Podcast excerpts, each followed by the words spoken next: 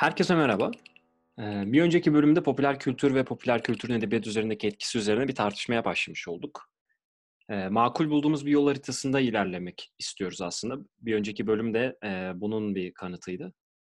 Öncelikle biraz daha soyut bir yerden olayın sınırlarını çizmek ve tahliline bu şekilde başlamak üzere giriş yaptık. Ee, bir önceki bölümde önce, öncelikle nelerden konuştuğumuzu, nelerden bahsettiğimizi biraz kısaca özetlemiş olayım. Ondan sonra tartışmayı onun üzerine kurarız zaten. Bir önceki bölümde popüler kültürün kolay tüketilebilirliği, halk yerine tüketici toplum konabilir mi, onun niteliği, e, ne kadar tartışmalı, ne kadar göreli, bunun üzerine bir giriş yapmış olduk. Tartışmanın sonunda da popüler kültürün anın koşullarını kendince gayet hızlı bir şekilde sömürebilme potansiyeli ve bunu kendi içinde bir değere, bir metaya dönüştürmekteki hızını koronavirüs bir pandemiye dönüştükten ve karantina sürecini hepimiz için başlattıktan sonra gördüğümüz kanıtlarıyla ortaya koymaya çalıştık. Aslında bu biraz da kapitalizmin özellikle son 10 yıllarda gelişen esnek üretim modellerine edebiyatın da popüler kültürünün e, katıldığını, gayet uyum sağladığını gösteriyor. Bunun e, bu, bu bağlamda aslında gösterebileceğimiz örneklerden biri de Amazon'un başlattığı ve çok yakın zamanda kitap e, yurdunun doğrudan yayıncılık e, başlığı altında getirdiği e, bir mesele de bununla birlikte alınabilir. Popüler kültürü tartışırken bir önceki bölümde e, yaptığımız giriş ve şimdi tartış daha somut bir şekilde e, sürdüreceğimiz tartışmanın şu yönüne dikkat ettik. Popüler kültürü tartışırken e, gelişi güzel bir tartışmayla kolay kanaatlere, indirgemeci yargılara ulaşmak pek faydalı olmayacaktır. Tartışmayı da mantıklı bir şekilde yönlendirecek, yönlendirmeyecek. E, şimdi tartışmanın bu kısmında özellikle şunlara odaklanmak istiyoruz. Biraz daha somut örnekler üzerinden eğer bir Venn şeması olarak düşünürsek popüler kültür bir küme ise nitelikli eserler bazen bu kümeyle kesişik hallerde var olabiliyor. Ve bunun hem okur için okur merkezinde en başta. E, nasıl yansımaları olabilir? Yalım'ın bir önceki bölümde dediği gibi bundan kaçış ne derecede mümkündür ve mümkün olduğu takdirde de ne gibi ikilemler koyabilir karşımıza? Bunun için bir örneklem ele almak gerekirse Küçük İskender, Şükrüerbaş ve Haydar Ergülen özellikle zamanımızın bu yönden tartışılan kişilikleri olmuştu. Genelde şairler. Buradan tartışmaya girelim. Yalım senle başlayayım abi. Sence bu tartışmayı bu yönden açtığımızda, bu perspektifle genişlettiğimizde hangi somut kişilikler, hangi somut eserler örnek olarak gösterilebilir? Şöyle bir şey söyleyebilirim. Tam karşılar mı bilmiyorum ama şimdi e, söyledik. Dedik ki işte Haydar Ergülen, Küçük İskender birçok e, insan, nitelikli işleri bulunan birçok insan günümüzün popüler ya da daha e, farklı bir nitelik olarak popülist dergilerinde yer alıyor. Burada e, popüler olanla nitelikli olanın kesişimi bağlamında mı bilemem ama o ilişkiyi biraz daha açacak bir konu. Şimdi e, bir makalede okumuştum. Popüler e, kültürün edebiyata etkisiyle ilgili bir makaleydi. Nerede olduğunu hatırlamamakla birlikte. Şöyle bir e, cümle vardı örnekleme. Sabahattin Kürk Mantolu Madonna eserini alıyordu ve e, bu eserin herkes tarafından bilindiğini, bugün edebiyatla ilgisi çok azalan, hatta hiç olmayan bir insanın bile bildiğini söylüyordu. Buradan hareketle şu e, tespiti yapıyordu. Eğer Sabahattin Ali ismi geçtiğinde diyordu, işte e, Kuyucaklı Yusuf, Yeni Dünya, içimizdeki Şeytan, işte e, Değirmen gibi kitaplarının olduğundan ziyade Sabahattin Ali sadece Kürk Mantolu Madonna ile aklımıza geliyorsa diyordu. O e, yani bize yansıtılmış olan reklamların tesirinden çıkamadığımızı gösteriyordur diyordu. Aynı şekilde mesela Haydar Ergülen ismi önümüze geldiği zaman aa o şu dergide yazıyordu dan ziyade Haydar Ergülen'in yazdıkları edebi e, kişiliği, yaşantısı işte şiir kitaplarıyla veya şiirleriyle aklımıza geliyorsa bence e, orada bir e, şey var. Yani popüler olanla nitelikli arasındaki ilişkinin yine o, okuyucu kişi tarafından belirlenmesi var. Eğer okuyucu işte e, belirtilen ismi sadece o dergiler kanalıyla ya da o bize e, yani göz önünde bulunduran, popülerleştirilen ögeler aracılığıyla tanımlıyorsa o zaman e, bir sıkıntı olduğunu söyleyebilirim. Aynı şekilde şunu da dahil edebiliriz. Mesela e, ne diyelim? Bir ünlü bir ismi sadece a onun o derginin şu sayısında kapakta resmi çıkmıştı. Yani kapakta onun resmini çizmişlerdi, çizimini yapmışlardı, illüstrasyonunu diyerek tanıyorsa orada yine bir sıkıntı vardır. Yani o okur aslında popüler olanla nitelikli olanın ayırdığını yapmamış olup sadece popüler olana yönelmiş diyebiliriz. Tabii şunu da açmak lazım. Herkes e, edebiyatla yani delicesine ilgilenmek, onu sürekli bütün yaşamına uygulayıp e, orada ya bunu kendine dert edinmek zorunda değil. Ama yine de e, bir şeyi yani konu edeceksek, söylemlerimizde barındıracaksak yine de belirli bir optimum e, seviyede bilgi sahibi olmamız gerektiğini düşünüyorum. Bu meseleyle alakalı olarak edebiyatın içerisinde sadece okur olarak bulunmak isteyen kesim maruz bırakılmalarla veya etkileme çabalarıyla popüler olanın onların gözüne sokulması durumu var. Çok satanlar listesi mesela buna sadece bir örnektir. O okur sadece kitap okumak istiyor ve herhangi bir internet sitesine alışveriş yapmak için girdiğinde veya bir kitapçıya girdiğinde önüne ilk çıkan raf veya o sağ frame'deki çok satanlar listesi onun direkt ilgisini çekiyor ve oradan alışveriş yapıyor. Bence bu konuyla alakalı olarak bu kesim eleştirilebilir ama suçlanacak kesim o kesim değildir. Ben bu gözle bakıyorum. Ya aslında bu durumun antidotu çok basit gibi geliyor bana. Tanpınar yanlış hatırlamıyorsam yaşadığım gibi e, kitabında derlenen denemelerinden birinde şundan bahsediyordu. Bir öğrenci yanıma yaklaştı e, ve işte benim hakkımda sorular sordu e, vesaire. O, o öğrenciyle olan muhabbetini anlattıktan sonra kendisi işte bu muhabbetten çok memnun kaldığını ve aslında bir okurun genel olarak ne yapmasını istediğinden bahsediyordu.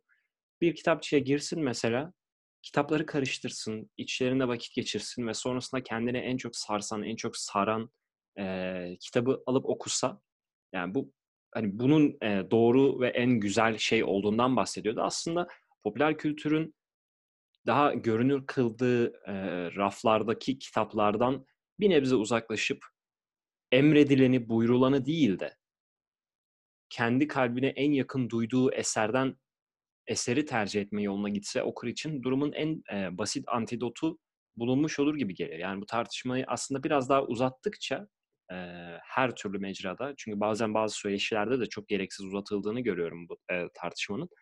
E, maalesef çözümün basitliği de daha da karmaşıklaşan ve üst üste biriken muhabbet içeriğinden görünmez hale geliyor. Ee, benim sormak istediğim sorulardan biri şu. Dedik mesela Küçük İskender, Şükrüerbaş, Haydar Ergülen. Küçük İskender tabii ki vefat etti ama e, üçü de yaşadığı müddetçe Şükrüerbaş, Haydar Ergülen zaten hala hayattalar. Gayet popüler olan, çok tüketilen ama aynı zamanda şiirinde nitelikli bulabileceğimiz e, insanlar. Şunu da e, göz e, önünde bulundurmak gerekir. Her üçü için geçerlidir bence bu. Okunmak ve e, fazla tüketilir olmak bir yerden sonra şairin eserine bakışını da bulandıran bir raddeye varabiliyor. Haydar Ergülen'in çok kötü şiirlerini okudum. Şükrü Erbaş bilmem kaçıncı kitabında Kuş Uçar Kanat Ağlar'da e, yakın e, geçtiğimiz senelerde çıkan bir kitabı, şiir öykü türünde verilmiş bir kitabı. Hala kendini tekrar eden imgelere ve bazen ritmini bulamamış şiirlere e, yer vermiş. Küçük İskender'in de geleneği zannettiğimizden en başta e, belir, belirenden daha yakından tanıdığını düşünüyorum. E, ve şiirlerinde kendi özgün sesiyle birlikte tekrar ürettiği, ele alıp yenilediği malzemeler de var. Ama onun da kötü şiirleri e, karşımıza çıkabiliyor ve bunu kitabının içindeki özellikle Küçük İskender örneğinde kitabının içindeki kitapların içindeki şiir bolluğun bolluğuyla ele aldığımızda aslında bir dosyanın içine konamayacak şiirlere de orada yer verildiğini ve artık Küçük İskender'in de kendini yavaş yavaş tüketime doğru bir tavizle yönlendirdiğini düşünüyorum. Ee, sizce şairin ya da öykücünün ya da romancının eserine akan onu etkileyen bir yönü var mıdır? Böyle bir soruyla bırakmış olayım. Tabii ki benim sorumu nasıl sınırlamayın lütfen kendiniz. Hüseyin güzel bir meseleye değindi. Ben artık Haydar Ergülen ve Şükrü Erbaş'ın festival veya fuar şairi diye nitelendirdiğimiz kesime dair olduklarını düşünüyorum ve sadece günü kurtarma eğilimindeler gibi geliyor bana. Yani kendilerinin bir şiir yazma tarzı var ve o stilleri oturdu ve bu da gerçekten geniş bir kitleye hitap ediyor. O kitle yeni şiirler bekliyor. Bu şiirleri paylaşıyorlar. Bu iki ismin hashtag ile Instagram'da bir sürü posta denk gelebiliriz. Ve bu şairler bunu sürekli devam ettiriyor. Yerinde sayıyorlar bence ama bir üretimin içerisindeler. Ve bu üretim de çok bir üretim. Mesela ben şunu hatırlıyorum. Tabii o kesime dahil etmediğim bir isim Küçük İskender. Ekşi Sözlük'te Küçük İskender gibi şiir yazma kılavuzu diye bir başlığa rast gelmiştim. Aslında bu başlık bence altında bir alt başlığı da bulunduruyor. Şunu demek istiyor olabilir. Küçük İskender'in artık bir şiir yazma kılavuzu var. Aslında bu oturmuşluk olarak, bir tarzı belirleme olarak güzel bir şey ama bu kılavuzda sürekli eser veriyor. Artık kendi geliştirmediğini bile düşünüyorum ben. Hı. Bu konuya Yalım sözü sana vermeden önce şöyle küçük bir ekleme de yapayım. E, hatırlarsınız geçtiğimiz sene çok tartışma meselesi olmuştu. Haydar Ergülen'in şiir e, şiir atölyesi düzenliyor oluşu ve bu e, atölye karşılığında e, talep edilen ücret. Belki onu da tartışmaya e, bu mevzu içinde biraz yerleştirebiliriz. Çünkü atölye ve tırnak içinde yaratıcı yazarlık gibi atölyeyle birlikte aynı kümede ele alabileceğimiz kültür programları, etkinlikleri özellikle popüler kültürün çıkışıyla ve edebiyatın popüler kültür içinde aldığı yerle Amerika'dan başlayarak e, dünyaya hızla yayıldı. Onu da belki tartışma içerisinde almak e, doğru olabilir. Ben şöyle bir e, konuyu açmak istiyorum. Ya biraz daha şiir üzerinden gittik. Yine daha önceki bölümlerde de vurguladığım gibi ikiniz de şiirle uğraştığınız için biraz daha e, popüler edebiyatın asıl beslendiği alana da değinmiş olalım. E, bence popüler edebiyat ya, ya da edebiyatta popüler kültürün etkisi en çok e, roman türünde belli oluyor. Bunu da takdir edersiniz. Özellikle bu e, yani popüler kültürün etkisi olmasa bile popüler kültürün niteliklerini dayattığı ya da niteliklerini popüler kültürün belirlediği, o popüler kültürün e, kapsayıcılığının, dikte ediciliğinin belirlediği bazı romanlar yazılıyor ve bu romanların sayısı günümüzde epey çok. Bunun romanlarla ilgili yapılan e, araştırmalarda, çalışmalarda genellikle bu romanlardan popüler roman olarak bahsediliyor. Ve bu popüler romanların 1980'de gerçekleştirilen askeri darbeden sonra sayılarının arttığı gözlemleniyor. Şimdi 80 darbesinin sonuçlarına baktığımız zaman Türkiye'nin biraz daha e, öncesiyle sonrası arasında yani uçurum niteliğinde şeyler yapamasak da ilk dönemler için 80 darbesinden sonraki ilk dönemler için yine de e, bir yani yönü farklı bir tarafa kırmanın olduğunu gözlemleyebiliyoruz ve bu e, farklı tarafa kırılan yönün biraz daha e, apolitikleşen işte e, içi bir şeylerin içinin biraz daha boşaltıldığı bu dönemde popüler romanın ivmelenmesinin ya da e, yani köklerinin sağlanmasının görülmesi de çok sürpriz değil aslında. Ayrıca şöyle bir e, şeyden bahsediliyor. Yani e, İsa da, da demişti sanırım az önce. E, Küçük İskender'in e, bir şiir yazma tekniği var ve bu e, oturmuş bir e, yani bir oturmuşluk olarak gözüküyor, gösteriliyor diye. Burada şöyle iki tane şey söylemek istiyorum. Birincisi e, nerede olduğunu hatırlamıyorum ama e, bir şey yok. Bir uygulama var. Bir e, Google Play Store'da olan bir uygulama. Orada şey yapıyordunuz. E, çeşitli temalar seçiliyor ve e, şair seçiliyor. İşte Atilla İlhan, Charles Bukowski gibi 2-3 tane daha şair vardı. Onları seçiyorsunuz ve e, çeşitli temaları, sözcükleri de seçtikten sonra o uygulama size bir e, şiir üretme uygulamasıydı. Şiir çıkartıyor. Mesela Atilla İlhan tarzı şiir denince hepimizin aklına e, bir şeyler geliyor. Bir kere mutlaka bir atıyorum yağmur yağıyordur.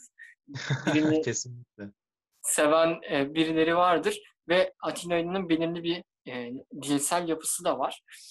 Bunların hepsini birleştiriyor uygulama ve e, öyle bir şey sunuyor ki size ya harbiden bunu Atilla İlhan yazmış diyebiliyorsunuz. Bu şunu gösteriyor aslında. Belirli bir e, formülü var bazı şiirleri yazmanın ya da bazı şairler kendilerini, kendi şiirlerini formüle etmişler ve bu formülü uygulamaya şiir yazmak adını veriyorlar. Burada e, Atina İlhan'ı eleştirecek değilim. Yani şiir açısından. Aynı şekilde roman açısından baktığımız zaman da yani bir romancı bir formül bulmuş. Bu formül de şudur bence. Yani en azından e, birkaç formül örneği varsa en baskınlarından biri şudur. Okuyucuya kendi hayatından izler buldurmayı amaçlıyoruz.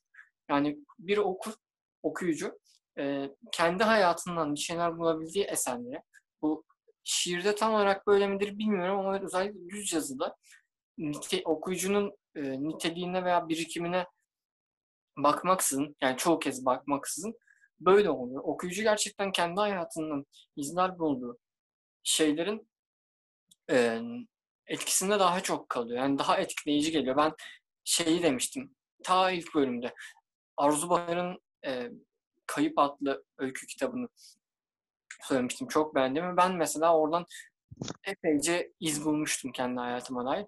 Ve o e, her ne kadar edebiyat sadece estetik zevk veya edebi zevk almak için takip eden biri olmasam da aynı şekilde bu alanda üretim yapmak isteyen biri olarak takip ediyor olsam da beni yine kendi hayatımdan izler durduğu ölçüde etkilemişti. Bazen bu gerçekten önemli oluyor. Dolayısıyla popüler roman yazarlarının da bu e, hazır formülü olarak e, belirleyebileceğimiz şeyleri varsa bunun büyük bir bölümünü bu okuyucuya kendi hayatından izler buldurtmak oluşturuyor olabilir. Bu senin dediğin e, konuda kendi hayatından izler bulma konusunda biraz bence e, daha açık edebileceğim bir durum var. Aslında her edebi eser insanların ortaklaştığı e, temaları yansıtma, bunları ele alma eğilimindedir. Yani nitelikli olan, kült olarak andığımız eserler de aslında bunu yapar ama popüler kültürün ortaya çıkardığı eserler bu duruma çok daha basit ve çok daha sığ bir yerden yaklaşıyor. Bunu da şöyle yapıyor bence. Şimdi e, modernite teorisyenlerinin önünde gelenlerinden Beck ve Bauman'ın e, ortaklaştığı bir tespit var. Önce o tespiti açayım. E, kapitalizm ve modernite bireylere eşsiz koşullar getirdi özellikle günümüzde diyorlar. Bu koşullar bireyin omzuna sorumlulukları kendini inşa etme, kendini kurma sorumluluklarını daha ağır bir şekilde yüklediği gibi bunun sonuçlarıyla ve başarısızlıklarının getirdiği sonuçlarla beraber kendilerini inşa etmelerine yardımcı olabilecek çok kolay ve bazen de bürokratik unsurları da tam karşılarına koyuyorlar. Yani bu mesela bu Allen'ın e, yetişkinler için yaz kursu kitapçıkları diye kurguladığı bir şeyde de var. Mesela güneş patlarsa her vatandaşın yapması gereken ilk şey gibisinden basit ama aynı zamanda dünyanın ruhuna soğuk bir yerden yaklaşarak e, kişiye korunma tavsiyeleri sunan ya da şu anda senelerdir çok popüler olan kişisel gelişim kitaplarının yaptığı şey aslında herkesin e, ortaklaştığı, ortaklaşabileceği meselelere çok daha kapitalist bir perspektiften bakmak. Ee, örneğin roman ve öyküde de bu şöyle oluyor bence. Hani Gazel'de Beytül Gazel ya da Şeh Bey, Şah Beyt e, dediğimiz e, o e, şiirin en güzel bölümü vardır ya. Ona benzer her şeyi özetleyici, insanın hayatını değiştirmeye uygun bir Hollywood filminin sonunda yer alacak cümlelere benzer cümleler yer vererek ve kendi pazarını da bu cümleler üzerinden sağlayarak e, hem kolay tüketilebilir hem de bir cümle yani hayat sözde hayatı değiştirme potansiyeline sahip cümleler. Bu editörler de bunu bu yönden pazarlıyor. Yani hani Orhan Pamuk'un bir kitap okudum ve hayatım değişti meselesinin çok daha popülerize edilmiş, çok daha e, sığlaştırılmış halleri e, popüler roman ve öykü tarafından da maalesef kullanılıyor ve sadece edebiyat anlamında değil, kültürün diğer e, endüstrilerine bakarsak mesela ben çok yakın bir arkadaşımdan şunu defalarca duydum. Netflix'te bir film izledim ve artık böyle yaşıyorum. Hani Netflix üretiminin film olma açısından ne kadar nitelikli olup olmadığı tabii ki çok su götüren bir tartışma olur.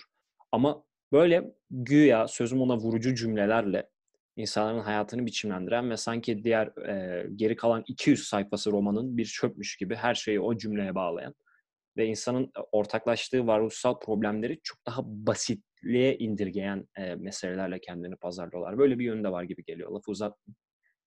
Benim de aklıma şu mesele geliyor. Zaman zaman ülkemizde ve dünyada akımlar çerçevesinde klişe edebiyat da yapıldığı oluyormuş ve hatta günümüzde çokça da örneğine rastlıyoruz. Mesela zamanında fotoromanlar çok meşhurmuş. İnsanlar bunları okurlarmış ve yazarlar da bu kitleye hitap edecek eserler üretmek içerisinde bulunurlarmış. Daha da öncesinde gazetelerde tefrika edilirmiş romanlar ve öyküler. Kalitelilerden bahsetmiyorum. Onlar ha- hariç tutarak şunu dile getirmek isterim.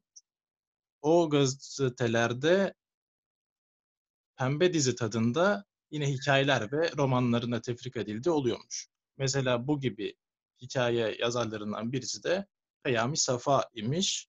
Ve hani Peyami Safa oradaki öykülerini veya tefrikalarını kitaplarına almazmış. Aslında hani yazarların çift kişiliğini ya da neye göre hitap ettiğini değişerek o oluşan kişilikleri bu noktadan da ele alabiliriz. Yani aslında o dönemde bu göstere göstere yapılıyormuş.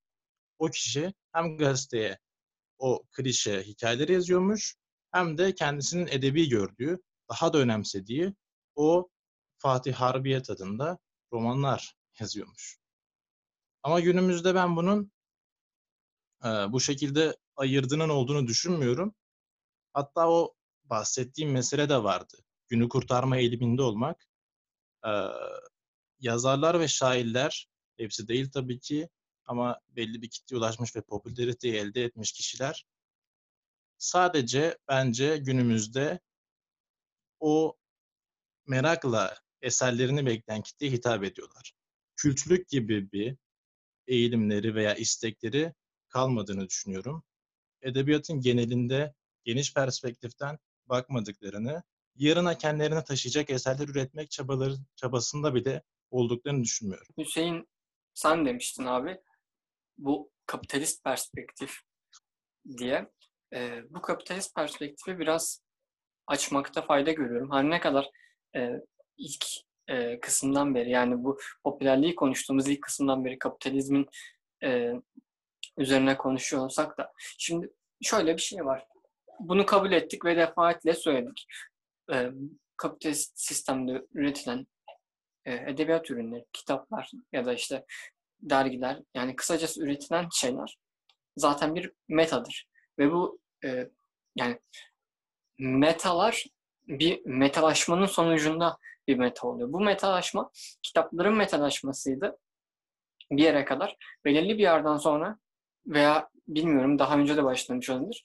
Yazarın metalaşmasına da şu an görüyoruz. Bu yazarın metalaşması yazarın hem e, kişisel olarak yani fiziken şey olması e, yani çeşitli işte imza günlerine, panellere, söyleşilere yayın evi tarafından ya da farklı e, şeyler, kuruluşlar tarafından çekiliyor olması ya da yazar eğer e, hayattan değilse yazarın e, resminin, sözlerinin ya pardon fotoğrafının, sözlerinin e, belirli eşantiyon ürünlerin üzerine basılması yoluyla oluyor.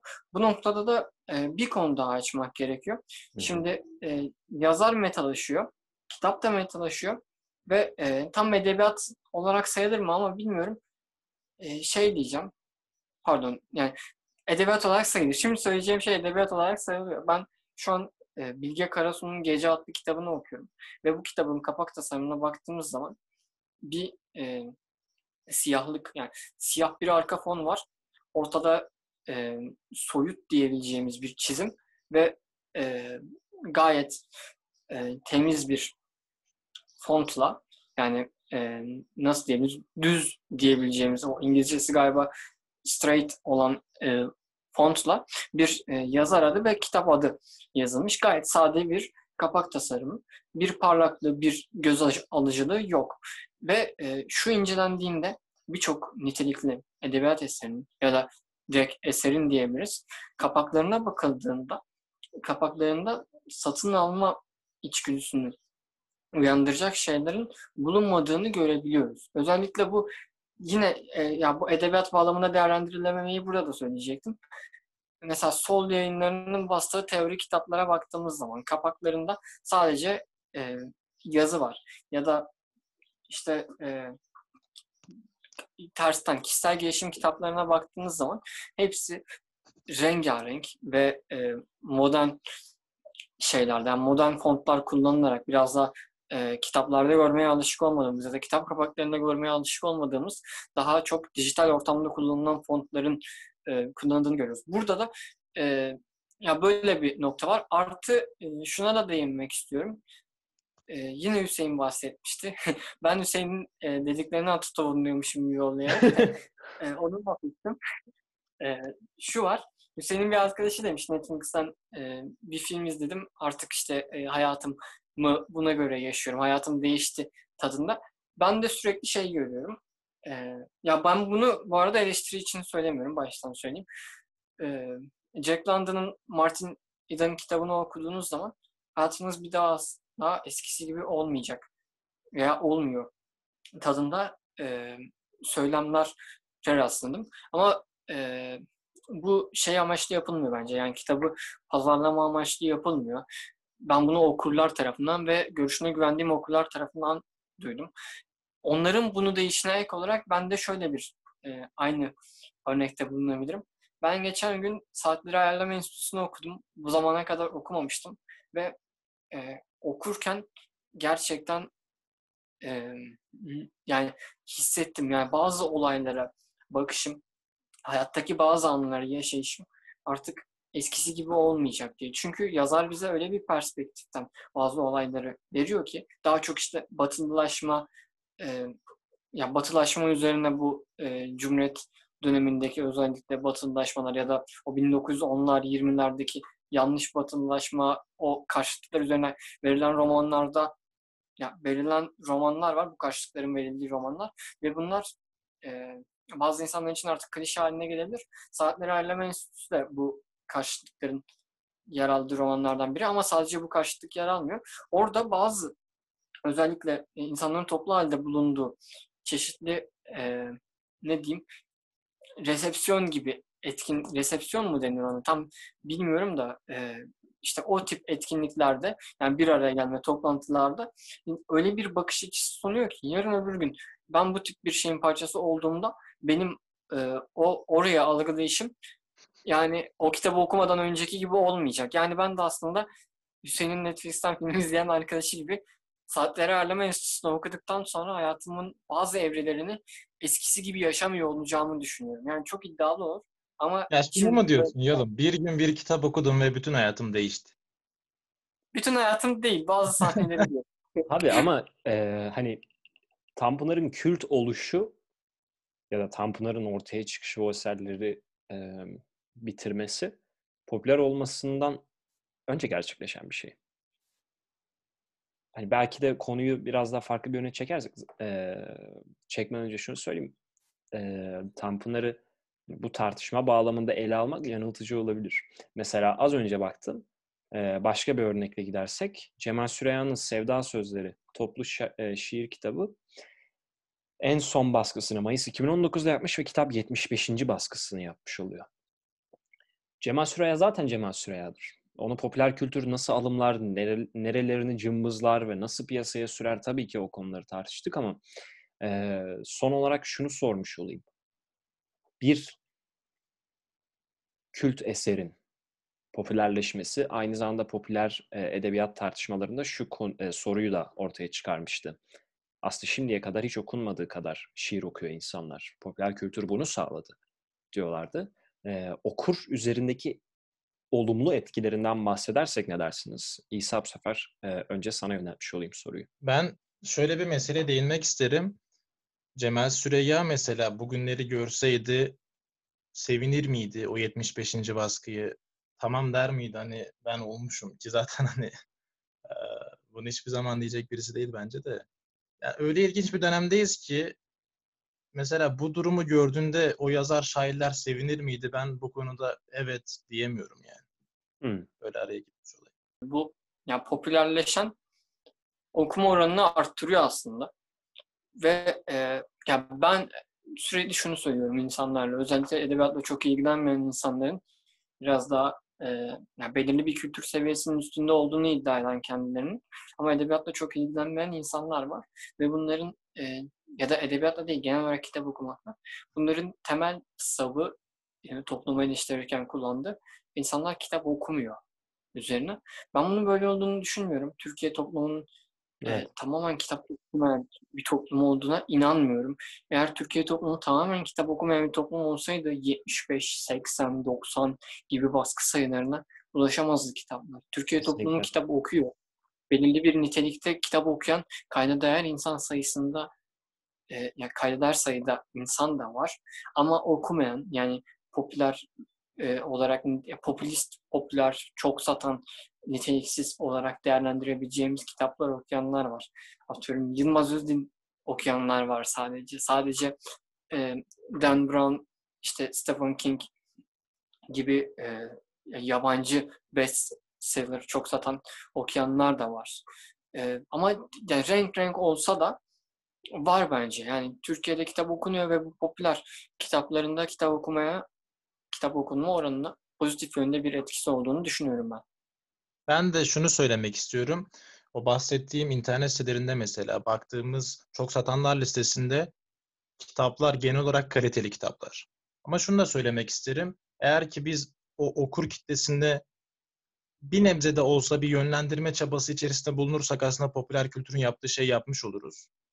Bence Hüseyin Kesinlikle. bahsetmişti. Okura bırakmak en mantıklısı. Popüler kültür de bir yönlendirici kesinlikle. Ee, son olarak Yalım senin dediğin bir konu hakkında şunu söyleyeyim. Hani bu kadar baskı yapılması da aslında olumlu bir şey ve okur e, sayısı fazla dedin. Çok doğru. Ermenistan'da katıldığım bir programda orada Ukrayna'dan gelen yazar arkadaşlarla muhabbet ederken şöyle bir şey demişlerdi. Ee, sizde nasıl bilmiyoruz ama bizde atıyorum 2000, 5000 satılınca bir kitap ona bir nişan veriliyor.